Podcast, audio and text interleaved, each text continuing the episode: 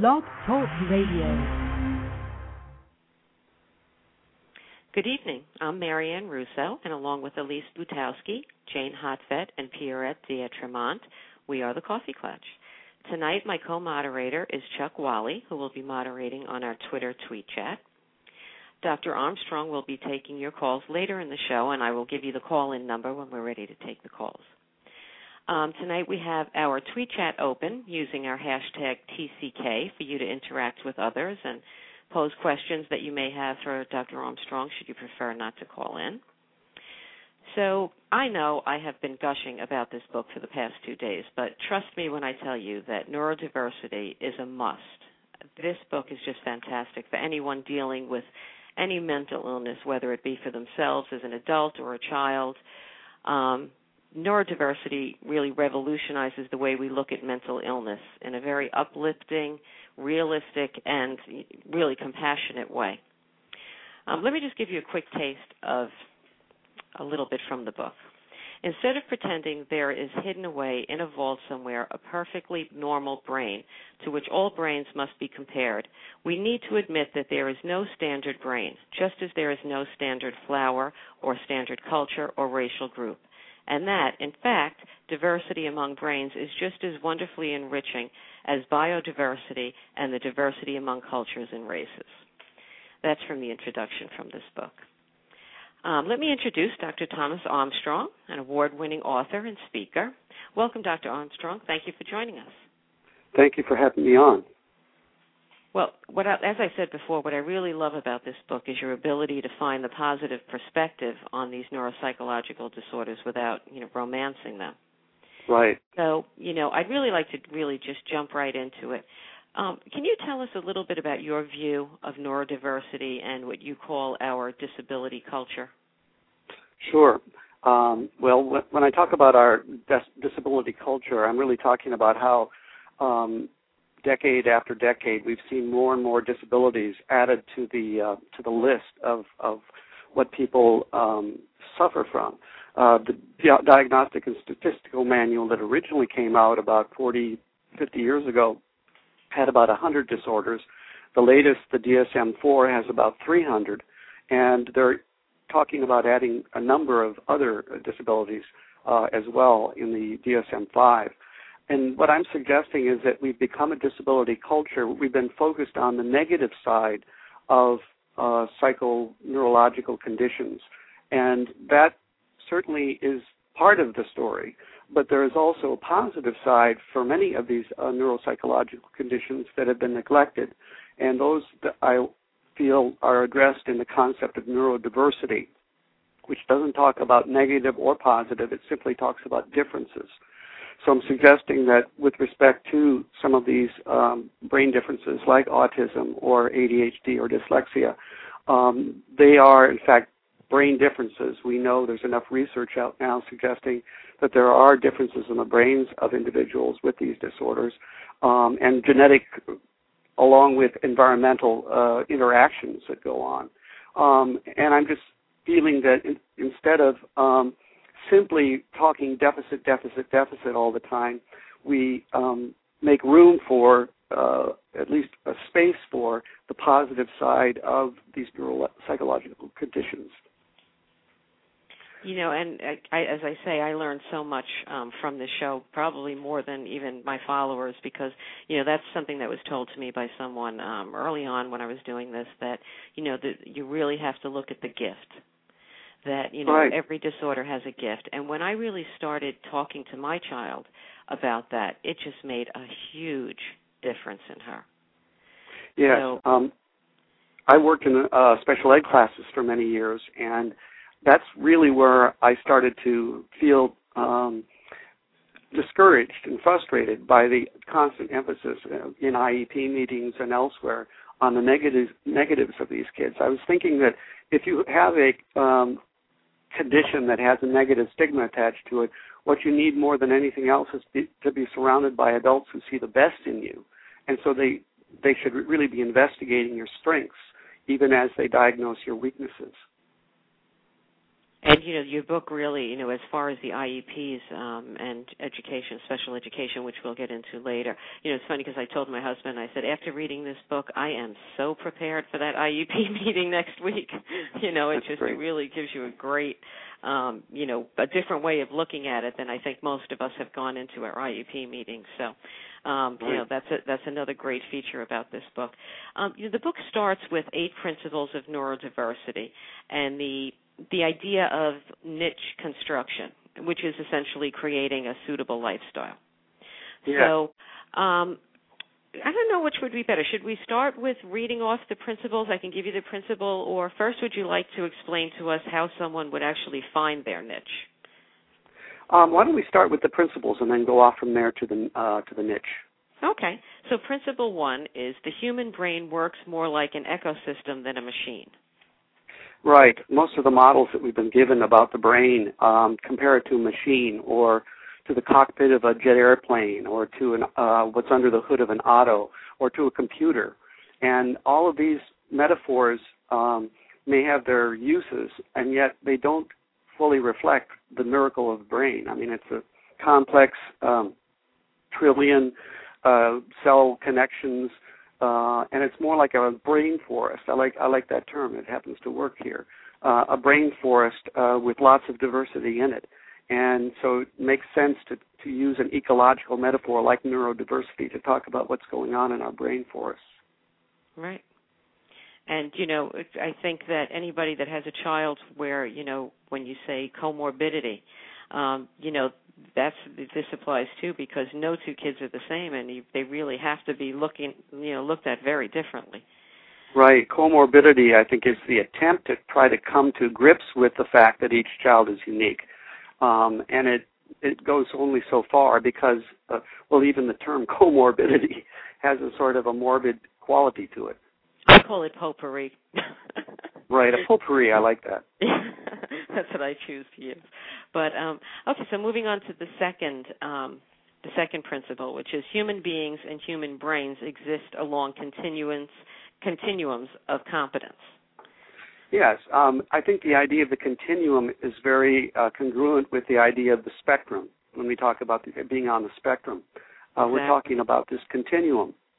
And if we take any number of human qualities like social sociability, um, literacy, intelligence, um, rationality, etc., we will all find that we're at some stage or some place along a continuum of you know highly developed or underdeveloped in those areas.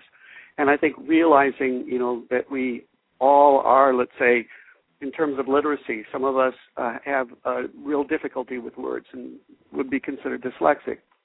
Other people, um, you know, are slow readers but don't consider them dyslex- themselves dyslexic.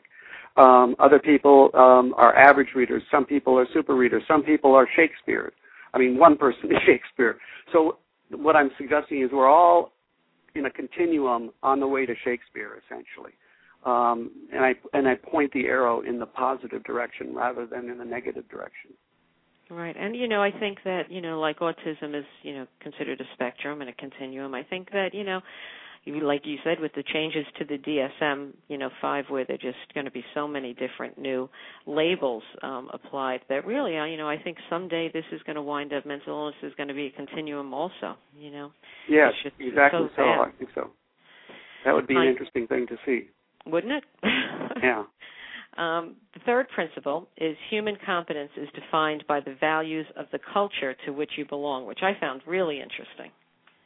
Yes. Um, we define our um, definitions of deviance in part by, or maybe even largely, uh, due to the social values that we hold. So, for example, um, each of these um, disorders that I talk about, or brain conditions that I talk about in the book, seem to violate um, a social value that we have. Autism violates the value that we expect people to be sociable. Um, ADHD violates the Protestant work ethic, the idea that you should be willing to delay gratification.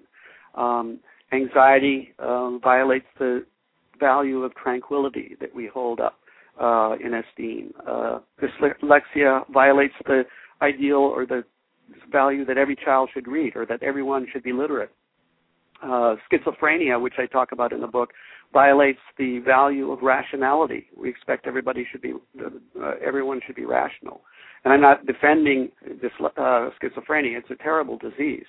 But I'm suggesting that you know one of the ways that we, which we define it, um, is through uh, the violation of you know rationality. And you know, culturally, the cultural differences are are mental illnesses accepted differently, you know, in different cultures. Yes, they are. Um, there have been a number of studies. One study um, gave a video of a child to four different psychiatrists from four different cultures, and the psychiatrists from the more restrictive cultures were more likely to see ADHD in the child. That's just one example uh, among many of how there is there is a cultural relativity. Although it seems to be that we are import exporting rather our um, our model of uh, deficit oriented uh, approaches to neuropsychological conditions. Um, there was a book that came out recently called Crazy Like Us that um, documented in a very interesting way how our model, the Western model, the United States model of psychiatry, has affected other cultures, and and really talks about that in great detail. Yeah, that's very interesting that we find um, on our show too. Is that you know from time to time we get people from you know Europe or you know wherever, and um, you know the way that they you know educate the children. I mean, they they really don't have inclusion. Um, and the different programs that they have. I mean, in some ways, I think that they're way ahead of us, and in other ways, you know, they they really just really um, isolate the children. But it was interesting that you know, like say in Germany, they have um, play dates in parks for these kids where they have psychologists in the park that work and help these kids with social skills. That has a nice yeah. ring to it. Psychologists in the park. right. but you know, it's just interesting how different you know cultures you know deal with it differently. Exactly. Yeah, it is fascinating. And that you sort of leads to the next uh, next exactly uh, I was principle. Just say that leads us to principle four, where whether you are regarded as disabled or gifted depends largely on when and where you were born. Yes, um, one of the examples I give is um, if an individual who in our culture would be labeled ADHD were growing up in the Puluwat culture in the South Sea Islands, where the ability to pay attention to a lot of things as you're navigating from one island to the next has high cultural value, they would be the gifted ones in that culture. And there are a lot of us who um, do well, you know, in terms of focusing attention, but we can't find our cars in large shopping malls. And if we were growing up in a culture like that one, we would be the disabled ones. You know, we would be not. Uh, they, they, they use constellations to help, you know, reckoning, and so some of us would be diagnosed with CDD, constellation deficit disorder, um, and so that's just, you know, an interesting thing to to reflect on. How, for example, another example historically, um, 100, 150 years ago, we didn't expect every child to read in our culture. Um, we lived in a more agrarian culture where the ability to um, build a barn and uh, and milk a cow, had, you know, where the that was the order of the day. Uh, so reading had less um, importance. So they didn't have dyslexia essentially back then. We invented dyslexia as the importance of reading became uh, paramount in our culture. Right. And um, by the way, don't mention the constellation disorder because it'll wind up in the DSM five. That's all we need. Um, although right. you know, but getting back to the DSM five, I mean, you know, I really am torn as to whether the addition of these, um, you know, new diagnoses is actually going to help as far as accommodations, or whether you know it, it's going to be overwhelming for the districts. I mean, what is your opinion on that? Well, um, I, I I agree with Allen Frances, who's been uh, doing a lot of blogging on uh, at, at a place called the Psychiatric Times on the net. He was the chairman of the DSM-4, and he's been suggesting that they are listing so many uh, disorders that have vague parameters around them that he's afraid that millions of people are going to end up with diagnoses who otherwise would be considered normal and what would happen then once a dis- once a disorder gets um, certified, then all the drug companies begin marshaling drugs that will treat it, and there's the you know the danger of people taking medications that have uh, you know dangerous side effects who don't actually need them, and so there's that you know that fear, I guess, that it will become too inclusive. But, you know, on the I think I agree with you. On the one hand, it's good that they're being inclusive because they're they're noticing a lot of differences. But the fact that there are high stakes with this inclusiveness and, and generally negative high stakes suggests that um, they may be rushing into territory that they're not prepared for. And you know, I I have you know, so because you know I have children. My concern is um, them using adult criteria um, for for diagnoses in children, as has been done in the past for children with, say, like bipolar disorder. Um, you know that yes. children may have very different presentations, and um, yes, you know exactly. that's a concern too. I mean, let's face it, we need the DSM. You know, we need to have um, a model. So, you know, let's just hope that this is going to be positive and that this is going to help children with their accommodations and, you know, their other needs and services. Yes, exactly. Um, going on to principle five, success in life is based on adapting one's brains to the needs of the surrounding environment. Yes, that's this is my reality check principle because I'm really talking about how, um, you know, even though uh, disorders are culturally relative, historically relative. At the same time, we're preparing children and adults to live in a society that isn't 150 years ago, that isn't in the South Sea Islands, that does value, you know, paying focused attention on something, that does involve literacy, that does involve the need to be sociable. So I'm a realist in the sense that I recognize that um, to be successful, you do have to work on these things. So I'm not saying and, and this is important for the neurodiversity movement in the autism community. I'm not saying let's just accept anybody who's autistic, you know, as who they are, celebrate them, and not bother to change them at all.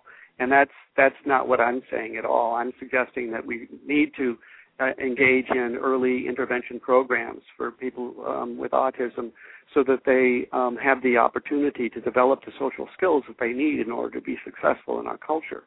So that you know, same thing with the dyslexic. I'm not saying let's just leave the dyslexic alone and let them, you know, watch TV and uh, look at pictures all day. Um, there's a need to be literate in our culture, and so learning how to read is an important adaptive uh, approach to um, working with their uh, condition. Well, you know, I hope everyone does read this book because you make it very clear that you know you are not romanticizing this, and that um, I think you even state that you do not exonerate, um, you know, people with autism um, for, you know, with social responsibility.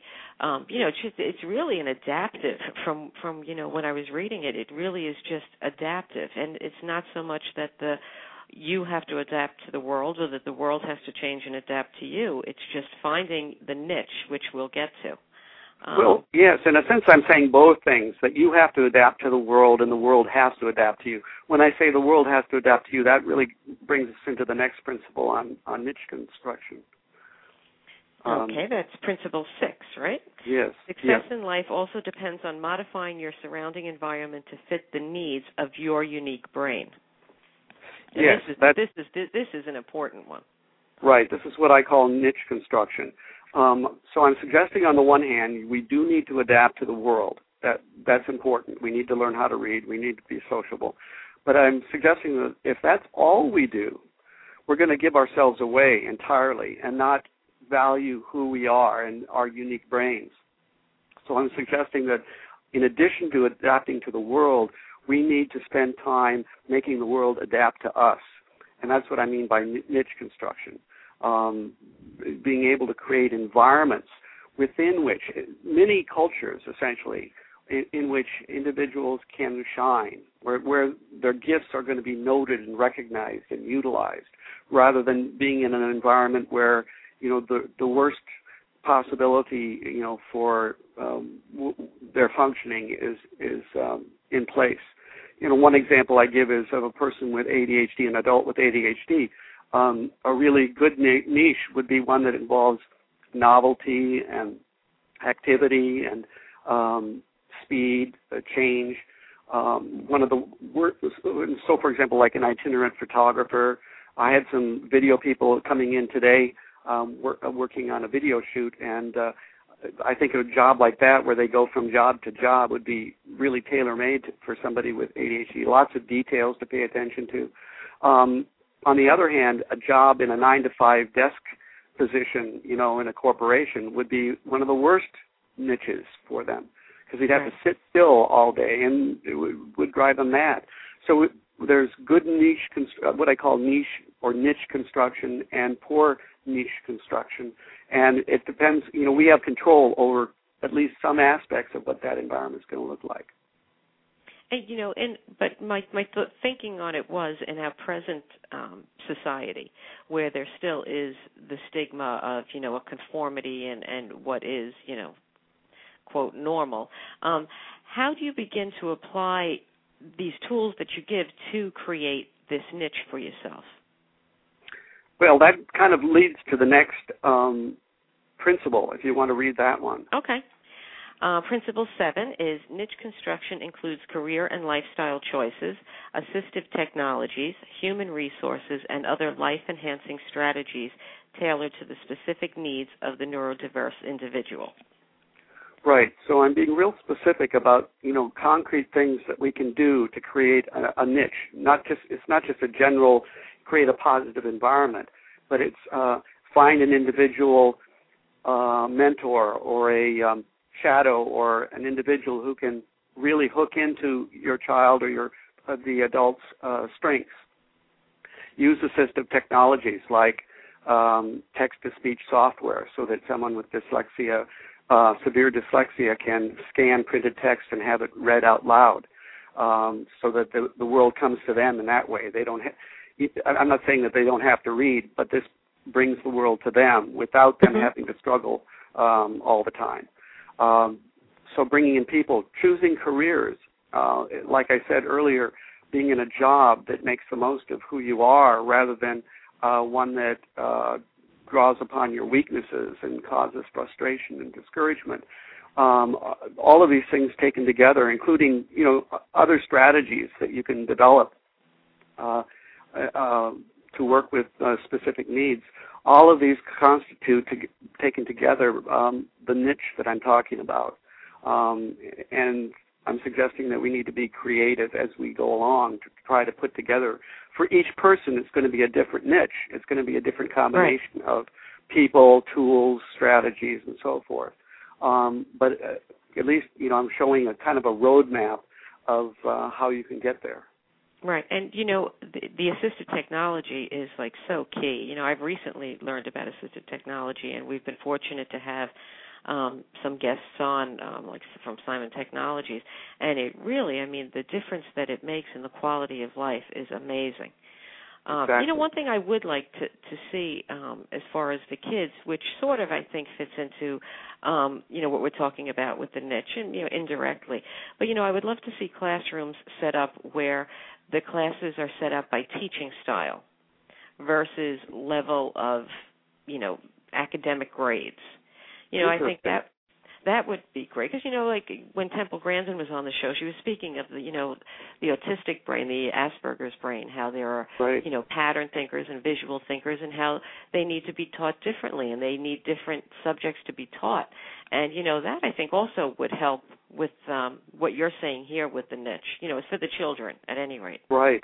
Yeah, I've been a strong advocate of multiple intelligences theory over the years. Um, I've worked with oh maybe a hundred thousand teachers over the years um, and written five books, and I really um, suggest and encourage teachers to teach a different way, you know, every day, a different strategy, different style of presentation, so that over the period of a day or two or three, um, everybody's going to have their strength addressed right. or their particular learning style addressed. And at the same time, people are not just going to get it all the way they want it, but they're also going to be challenged in areas that are difficult for them. I think you need to do both, really. All right. Well, it looks like I'm going to be ordering a few more of your books. That's good. You know, I, I also, you know, I don't know if this even is available. When they when they screen um, young children, um, say kindergarten, first grade, or whatever, do they screen for different learning styles, or are they just looking for learning disabilities? Do you know?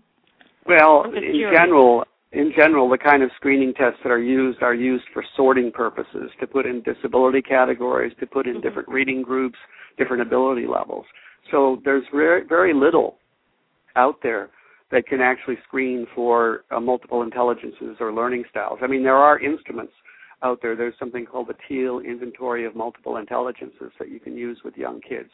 But um, I don't hear it being used as a you know mass market screening device for kids, and yet it should be. We should find out early on how kids learn and provide them with the kinds of teaching strategies, teaching styles that will work for them.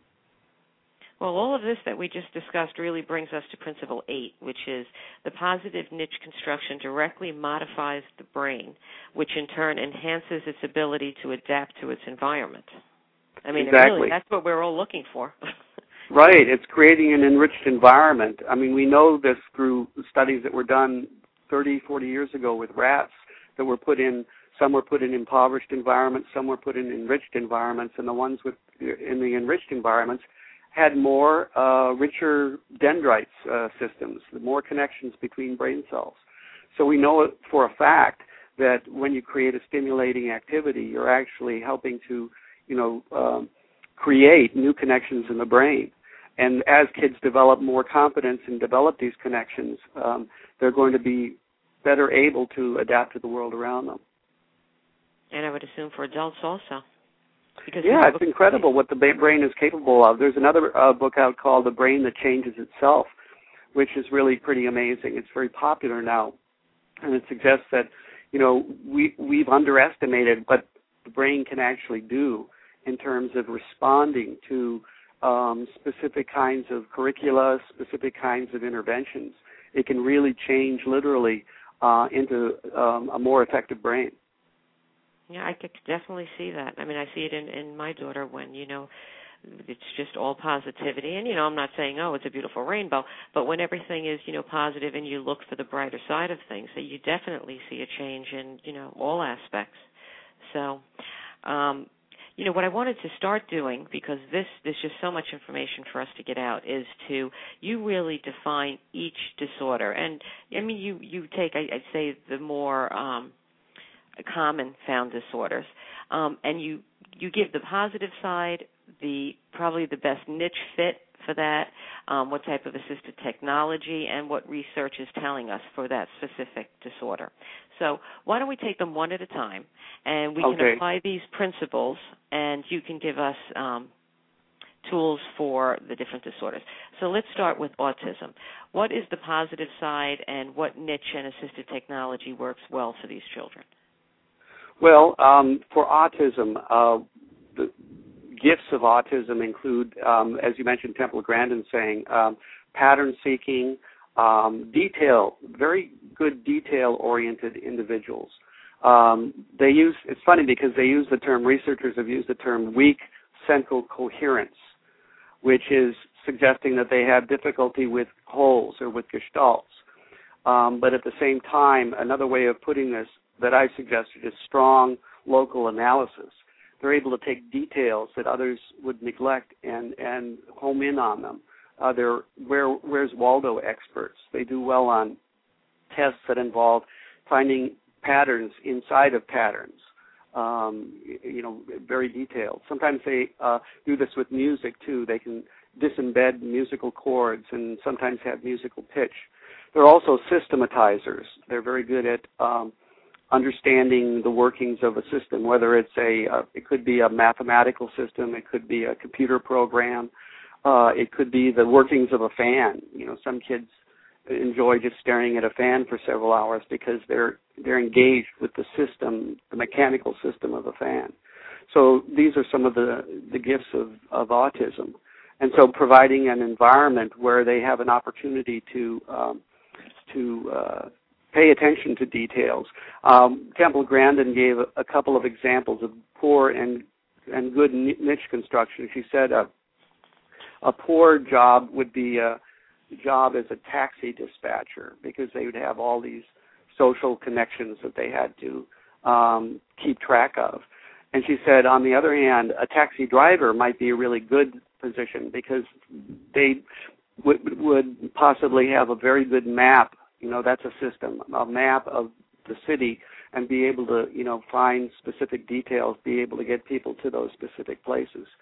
So, um, you know, that's um, that's a little bit about the the career, the assistive technology. Some some of them that are being developed um, relate to uh, recognizing software that helps people recognize social cues that helps them actually adapt to the social world by understanding facial, you know, what does a smile look like? What does a frown look like? What does that mean? What is the person feeling if they have this particular um, expression on their face? And the software is getting more and more sophisticated um, as far as um, what we're learning um, in terms of uh, teaching those uh, subverbal kinds of things that go on all the time between people. You know, I find that also, you know, you were talking about detail oriented. I know, like for my child, I mean, we can be watching a movie and she picks up things and sees things that, you know, most people would never see. You know, and and we have to rewind it, and we're like, wow, you know, it's amazing. So and exactly. You know, so you know, they I think they pick up on it even in in reading. I mean, I think they when they're reading something, um, you know, they're so detail oriented that they get so much more out of things so, you know, really fostering the interests and like you said, I mean just looking at the you know, the gifts and and being a positive. Um Yes. Some re- researchers at um um um let's see, I think it's at Harvard, have been involved in um, helping kids, uh, seeing kids' brains in terms of enhanced perceptual functioning. Um, they've been using this term a lot as an advantage for autism as well. They've been also noticed that if they give a different intelligence test, the Ravens progressive matrices is the name of the test, they can actually get a better IQ score, a higher IQ score, 30 to 70 points higher for a child who's been labeled, you know, a, a child with autism who may have been labeled also with intellectual disabilities because of a low IQ, they can actually raise these IQ scores using this alternative approach that relies more on this enhanced perceptual uh, functioning. And so, um, a lot of the kids that we call low functioning autistic um, may in the future uh, being tested in a you know with this alternative test may actually be raised out of that category into a realm of higher functioning which is i think an important implication for a lot of parents um, who are concerned about their kids um, and and dealing with the uh, issue of low functioning. And and, and you know like you um, basically say in the book i mean you know if if you if you take the gift and you nurture it you know it changes the whole world. So exactly, you know, it, exactly. It, it, change it could change a child's whole world instead of being upset about the child being hyper focused. You know, foster it, and you know, it right. could lead to um Silicon Valley. You know. Well, that you mentioned hyper focus, and that kind of brings us into ADHD. That's where I was going. people with ADHD, in fact, one of the things that they're good at is focusing on something for hours at a time and that gets put in a negative um, by the ADHD community, that, and by calling it hyper focus. That's supposed to be one of the negative warning signs. Right. And yet, if you think about it, being absorbed in a topic is not a negative thing. Um, it, in fact, Maria Montessori talked about it as being the best, the sort of the peak experience in learning when kids get absorbed. You know, and sh- she didn't have 45 minute periods in her Montessori school. She let kids spend hours if they wanted to working on her materials. So this idea of hyper focus um, is very important, um, and one uh, you know it's a there's actually two different kinds of um, focuses or two different kinds of attention that people with ADHD are actually good at. One is this hyper focus or what I call homing attention, and the other is called roaming attention. They've got this uh, ability to pay attention to a lot of different things at one time. They're sitting in the um, classroom and they're listening to the teacher's voice. Well, um, the non ADHD person is going to be able to focus in on the voice, whereas the uh, ADHD person is going to listen to the voice. They're going to listen to what the kids are saying in the back. They're going to listen to the sounds that are going outside. They're going to listen to what's going on in the hallway.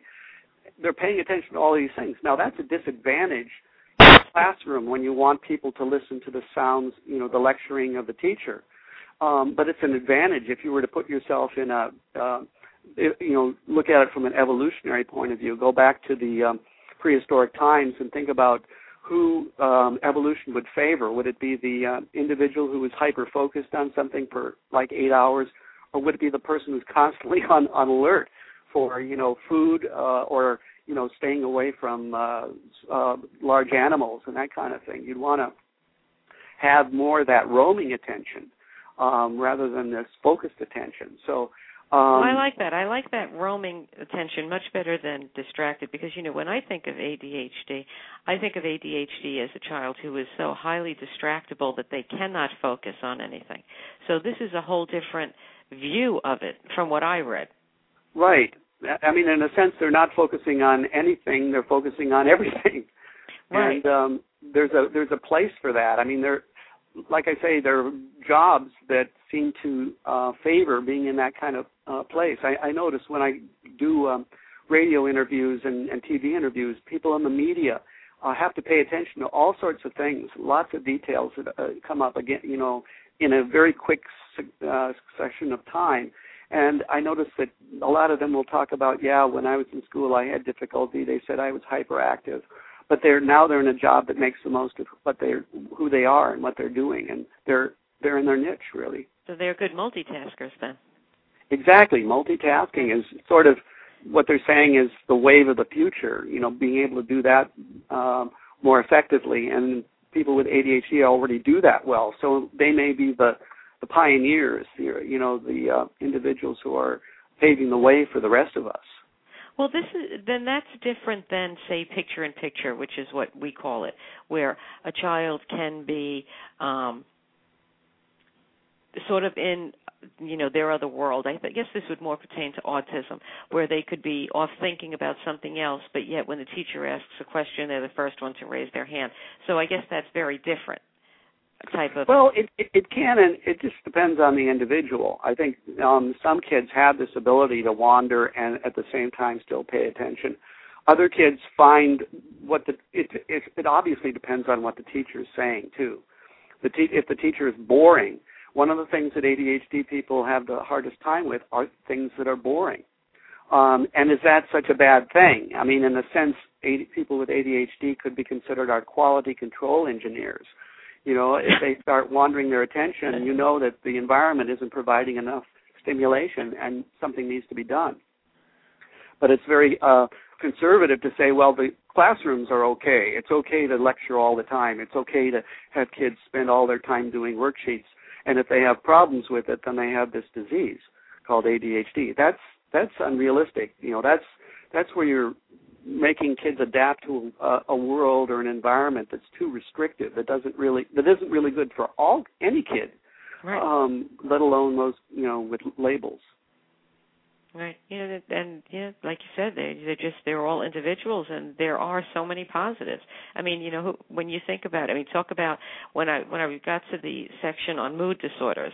You know, the first thing I thought of is, you know, wow, he's going to have a hard time convincing me that there's an upside to, you know, depression and mania. But I mean, right. you found it. Um, so why don't you go into that, the mood sure. disorders? Well, the mood disorders was one of the most challenging for me because I have a mood disorder and while I was writing the book, I had a uh, resurgence of a depression that you know I've had about five episodes of depression in my life, and I you know had my fifth one during the writing of this most of the book. So it was really difficult to be depressed and to talk about the positive side of depression. And yet it probably was a good thing for me to, you know, think of the positives. That's what somebody who's depressed is supposed to be doing is thinking of the positive side of things, you know, because there's a tendency to call up all the negatives.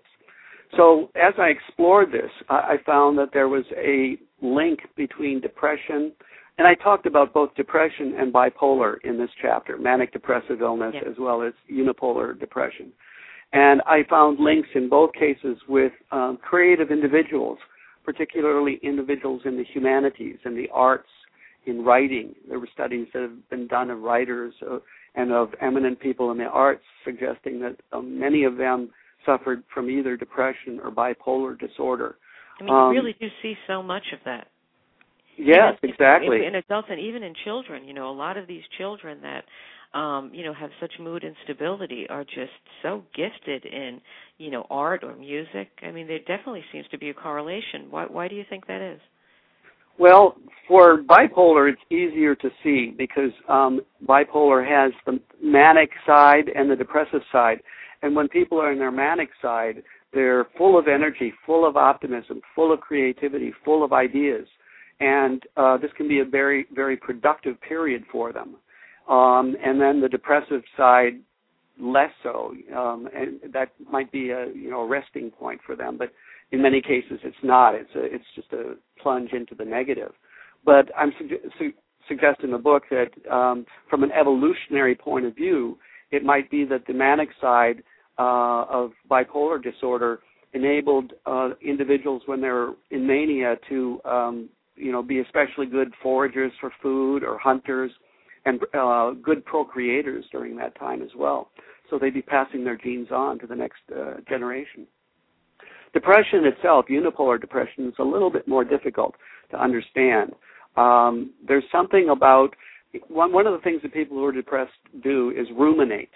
Um, they think about all sorts of negative things. This could go wrong. That went wrong. I'm no good at this. I was never any good at that. Um, so they're constantly, their mind is constantly turning over and turning over and turning over things. And that's similar in a sense to the process that writers use because writers are constantly in their mind going over things not necessarily negative things. They're talking about how is this character going to um, be in my next chapter? Uh, what are they going to do? What obstacles are, are they going to face? What uh, new elements am I going to bring in?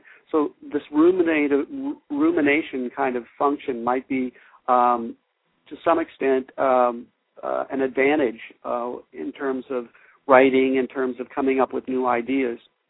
But as far as um, experiencing it, you know, as a negative, it definitely is not a, um, a good thing. It's hard to romanticize the, the, the real negative parts of depression, even as we understand why it may be around. I mean, I mean, I know for myself, even you know, situational depression. I had lost a child, and I was, you know, very, very depressed. Yes, and, of course. You know, what I had found was that you know through the depression and through the sorrow you really well when i came you know out of it there was really such an appreciation. Yes. So you know there can be a positive that comes out of you know real sorrow. Right. In fact I, in the in the chapter i talk about two different kinds of depression. Um, this is based on a, a woman named Emmy Gut who's a psychoanalyst and she talks about pro- productive depression and non-productive depression. And I think that's a good distinction to use because some people go through depression and they come out the other side transformed in some way or having solved a problem. And uh, other people don't. Other people just keep getting worse or having chronic depression and then some uh, regrettably um, commit suicide. And obviously, in, in that sort of case, there's no no positive there. Right. And you know, we had a, a special on a few, I guess, a week or so ago, where we had um, AFSP and uh, uh, National Suicide um, Lifeline, and you know, it is it is a serious problem, and it's common among children and teens. And um, you know, let's, yeah. I, I could see how the tools that you have and the the the program that you have in this book really could help so many people because it really makes you look at your life differently and it makes your caregivers look at you differently. And hopefully when you know neurodiversity really gets its due everybody will look at it differently. So yes um let you know i think we're headed in the right direction um, let's jump over to anxiety because I do want to get a few questions in if we can. So sure. what it, what are what are the gifts or the upside of anxiety, and um, what niche and or careers work well for them? Yes. Well, that that was another difficult one for me because I have anxiety disorders. I had the hardest time with the two disorders that I have um, because it's you know hard to see yourself or look at it from an objective point of view. Uh, and I kept injecting my own personal biases you know, saying there's nothing good with about anxiety, and to some extent that's true. Um, anxiety um, can be a you know a negative, but there's an evolutionary reason why we're anxious, and it's there's a good reason why 15% of the population, larger than any other mental illness, has uh, some form of anxiety disorder, and that's because when we were in primitive times um, it was probably the anxious people who were the first ones to get out of the way of you know a, a thundering herd of mastodons um, were the first to put themselves into pr- a protective space where they couldn't be harmed because in prehistoric times it was a dangerous world out there. Um, the problem is we we still have those genes that enabled us to survive, but there are no longer any mastodons around.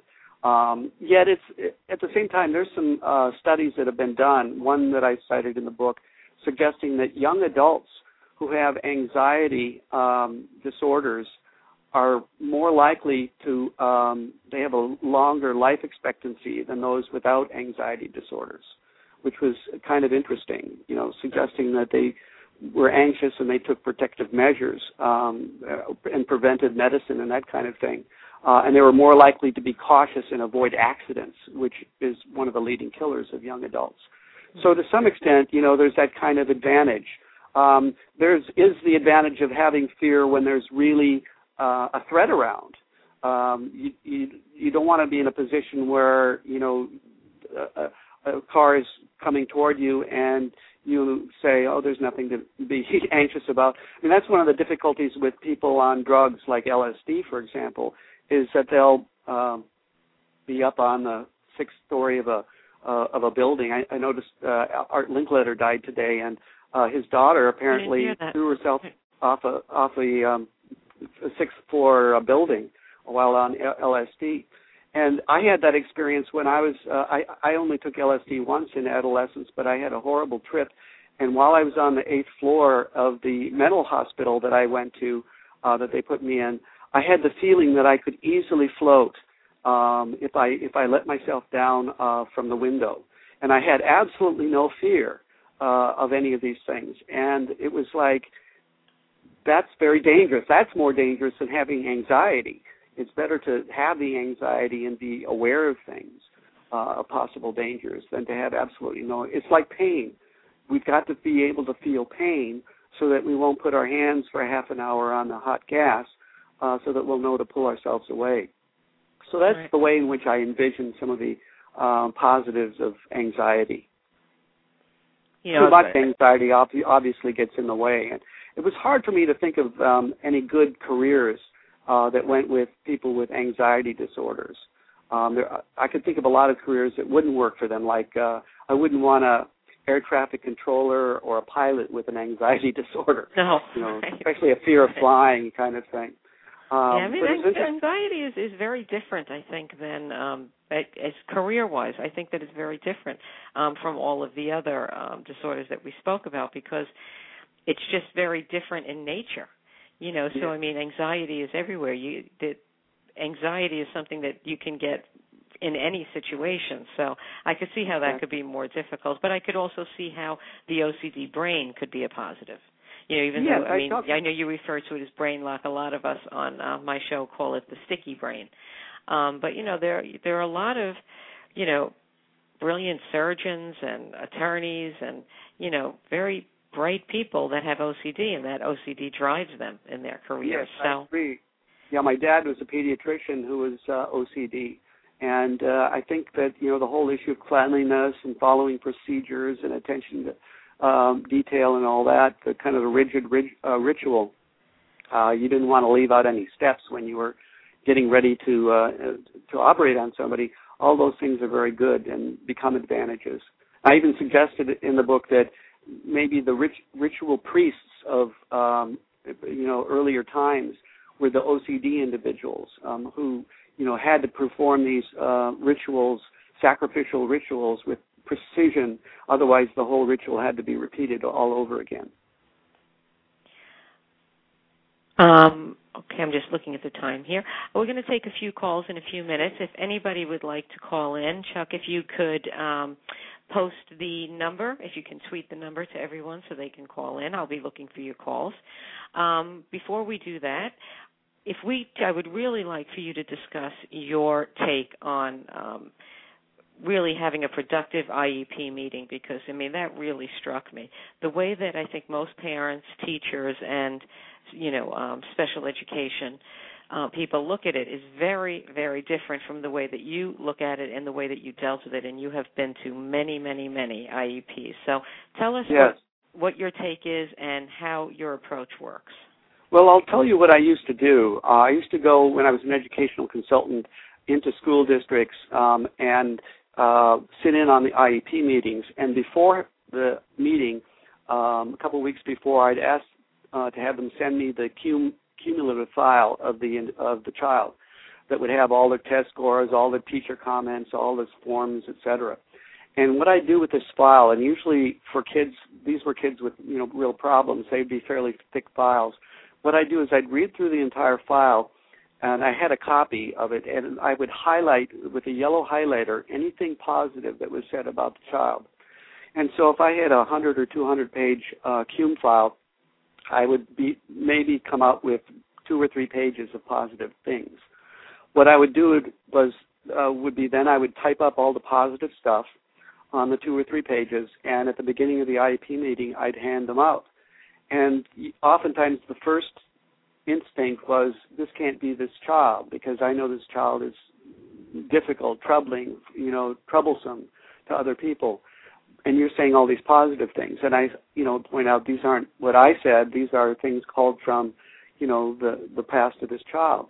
Um, oftentimes, the kindergarten teacher was the best source, even for a high school student. You know, they'd say things like loves to move to music, loves to finger paint, that kind of thing, and then you'd see um, negative, you know, comments for the rest of their school career. Uh, so we'd have to go back to you know various test scores and, and and teacher comments, and I find though that once people started to kind of tune into what I was doing and thinking about the child in terms of positives, something would change. Usually, IEP meetings have a kind of a, in my my experience, have uh, along with the bureaucratic uh, aspect of it, have a sort of a cloud over them, where you're sort of there to talk about the negatives of the child, so that everything gets plugged into that negative um, think, style of thinking. What you do if you begin the IEP meeting by focusing on all these positive things that were drawn from the cum file is get people into thinking and I found that people would say, now that you mention it, you're right. You know, my son does love music and and uh, plays a guitar and teaches kids other kids to play guitar. And this may be a child that you know has had you know all sorts of suspensions and referrals, but now you begin to see that in one context or in one niche, they they perform really well. Uh, so I you know I, I, I tell teachers um, to document when they see a child doing something right, when they see a child doing something real, really positive, get a document of it. Get a picture, a video, make a notation in a diary. Same thing for the parents at home. That way, uh, when you meet for a parent-teacher conference, you can begin by sharing the positives about the child before you get into specifics about, you know, what their needs are and what their um, what their weaknesses might be. Um, so yeah, starting with the positive is, I think, a very important thing. One uh, educator from Norway uh, told me that for her parent-teacher conferences, she asked the parents to bring in ten photos of their kids to begin the, you know, the co- uh, conference. And she said to me, usually they don't bring in pictures, you know, of, of hey, this is my child when they broke the plate glass window of the uh, neighbor playing baseball. right, right. They usually include 10 positive pictures, you know, doing positive things. And right. so it gets the uh, conference on a positive note, uh, on a positive uh, stepping. So this is basically the way I approach IEP meetings. And I know a lot of people bring pictures um, of their children because oftentimes the children aren't at the IEP meetings. And I think that you have to, you know, understand that when you're there, you're not talking about um, a diagnosis and you're not talking about a classification. I mean, you're talking about a child.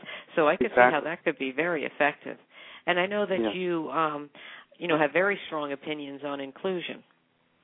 Yes, um, in the chapter that I wrote called uh, "Neurodiversity in the Classroom," I suggested that the real, if we, if, if we want to have neurodiversity in the classroom, we really need to have full inclusion and and I mean full inclusion. I don't mean you know, except for perhaps the child is going to be harmful to themselves or harmful to the environment, in which case they need a different kind of you know environment at least temporarily, uh, while they get themselves under control.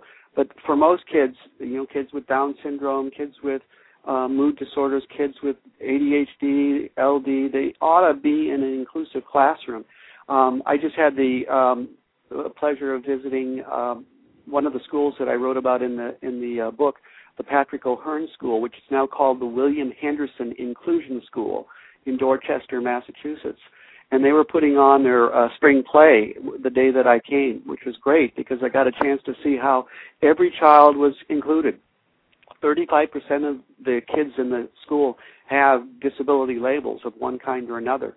Um, and yet in this play, everybody was involved, you know, and some kids um, needed uh, a person, a peer, to help them um, move across the stage or, or do a particular activity.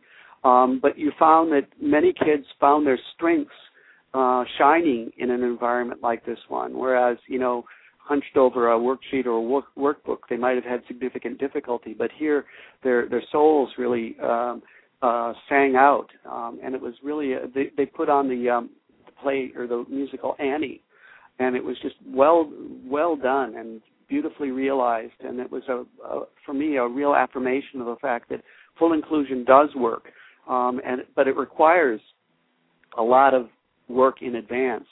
It really took 20 years for um, the director of the school, William Henderson, to cultivate the kinds of alliances and the kinds of patterns of, of and climates of uh, teacher um, attitudes and uh, behaviors and teacher effectiveness um, to be able to get that kind of thing to happen. Uh, it, it can't be implemented overnight. And unfortunately, too many people see inclusion as, you know, most of the kids are studying this activity, and we let the slow ones work in the back. We keep them in the room, so that means that they're included, even though they're doing something totally different. That's sometimes called inclusion, which is laughable because it's it's really not inclusion because even though you're including them in the room, you're excluding them from really the gist of what's going on in the classroom. And really setting such a poor message for um, exactly um, the other students because I mean, you know, like you you mentioned in the book, it's very isolating and stigmatizing right now. A lot of, I mean, not all, but most of the inclusion. Um, you know, and to find that balance, I mean, that that school that you were just speaking of. I mean, I would love for them to, uh, you know, try to set up a model for other schools because, you know, inclusion can work if it's done right, but unfortunately, it is not done right, and no. that's where a big problem is coming in. I think for inclusion to work, one of the things I, I think is very important is for the teacher to see each new child that's coming in with a label as an asset to their class. You that's why I wrote this book in a sense, um, because I wanted to make a case for the fact that each of these kids with each of these labels has something positive going on for them that they can contribute in a positive way to the classroom environment. And if the teacher saw that and understood that, they would accept inclusion. They would see inclusion would make their classroom stronger rather than more fragmented. Right. You know, and I'm I'm sitting here. I'm reading um, some of the posts on um the chat that's going on. And you know people are just it's really it's it's as i'm looking at it, it's very sweet because i see parents on here saying you know i have i see my kid has amazing qualities. And you know it's like i think parents are really starting to see what you're saying you know and they're talking about you know the inclusion is great for sensitive children like autistics and it boosts their confidence. Right. Um you know and, and inclusion is great but you know unfortunately they're excluded from the group. So you know it's really the, the parents really are um i think loving what they're hearing here tonight because it's well i think parents more than anybody else understand the strengths of their child. Um they may not value them. They may not see them as valuable in, relationship let's say to the school. Um, but I think that deep down, every parent is, you know, the greatest advocate and expert for their child in terms of the, their positive qualities and hopefully this book will um, be a kind of a stimulus to um, to underscore that uh, that fact. You know, and I think also, you know, that, let's face it, the teachers. I mean, even special education teachers, most of them are not trained, say, specifically for different disorders like autism or whatever. It's a very general, broad um, education that they get. So, right you know, I think sometimes too much pressure and responsibility is put on these teachers to be to, to be expected to unravel, you know, the needs of this child. When I mean, as parents, we're doing it daily, and it's a constant work in progress. So exactly. you know, I think also it's you know difficult for the districts when they have so many children with so many different disabilities that you know you may go in there and be you know my child is gifted in art and my child is gifted in you know music whatever. I mean I'm fortunate that I I am in a very good school district where they do listen, but you know Uh-huh. I think that's something that really has to be brought you know through in these IEPs that you know maybe this kid needs an extra class of you know music instead of you know another elective. So you know Right. th- there and parents can can advocate for that uh, you know in the IEP process. So um but I agree with you the teachers are under a lot of pressure to do a lot of different things these days. And I think that a, a full inclusion classroom needs to be a classroom with a lot of adults in it um in terms of parent volunteers um you don't think uh, that's distracting to the children Well, it depends on that. what's going on. It depends on what's going on. But if you're creating an environments where kids are broken up into small groups, where kids are working on different things, Mhm. then it can be a real asset. If they're if the parents are just kind of hanging out there, uh, observing everything, it can be a distraction. I agree.